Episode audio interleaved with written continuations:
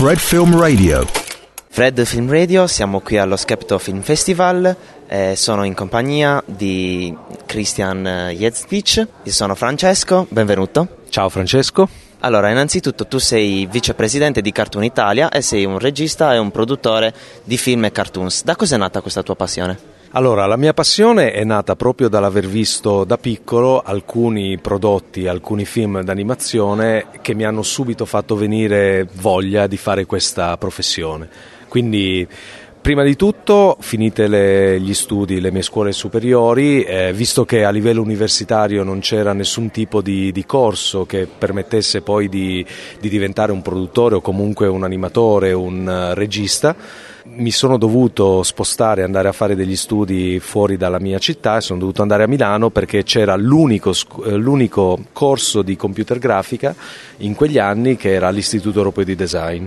Ecco, a proposito di questo, tu sei uno specialista di computer grafica. Qual è il ruolo dell'innovazione tecnologica appunto nel settore dell'animazione? Beh, è un ruolo fondamentale senza innovazione tecnologica probabilmente eh, si farebbero ancora le animazioni con rodovedro, quindi insomma sicuramente l'arrivo dei, del computer, l'arrivo dei programmi, l'arrivo di tante tecnologie, comprese le tecnologie di ripresa, hanno favorito la creazione di nuovi linguaggi visivi che poi sono diventati le, le cose che conosciamo, dalla stop motion all'animazione bidimensionale che una volta veniva fatta soltanto attraverso disegni fatti uno per una mano, ma oggi si può fare sempre magari disegnando a mano, ma con l'aiuto importante eh, del, del computer.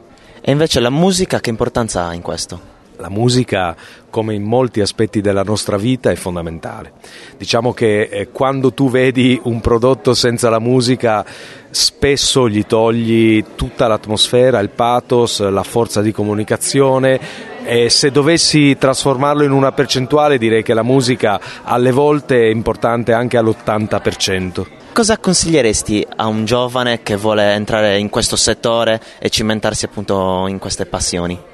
Sicuramente di, eh, prima di intraprendere un corso di studi qualunque che possa insegnare a questo giovane, a questa giovane una professione, di guardare, di guardare moltissimo, di vedere, vedere molti prodotti, essere curioso, di leggere, leggere tantissimo, di leggere libri e di leggere fumetti è eh, di non fermarsi all'offerta del mainstream, quindi di non fermarsi soltanto ai prodotti che vengono mh, presentati a Natale nei cinema, eccetera, ma di eh, andare a vedere proprio come l'animazione sia molte cose, dei cortometraggi, i lungometraggi, ma di molte nazioni e anche film che non sono soltanto per bambini e per ragazzi, ma anche per un pubblico più adulto, che non vuol dire che non possano essere visti anche dai ragazzi. Ci puoi svelare qualcosa a cui stai lavorando, a cui lavorerai?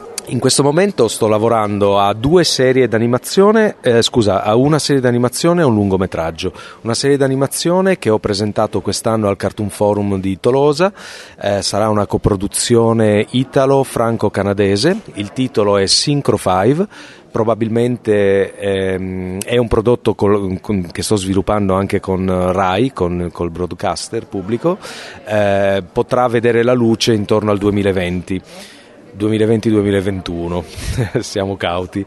È un lungometraggio d'animazione eh, di cui non posso ancora svelare troppo, ma che potrà essere una coproduzione con la Cina. Ok, grazie mille a Christian Jezdic, qui Fred Film Radio, The Festival Insider. Fred Film Radio, 24-7 on Fred.fm and smartphone apps.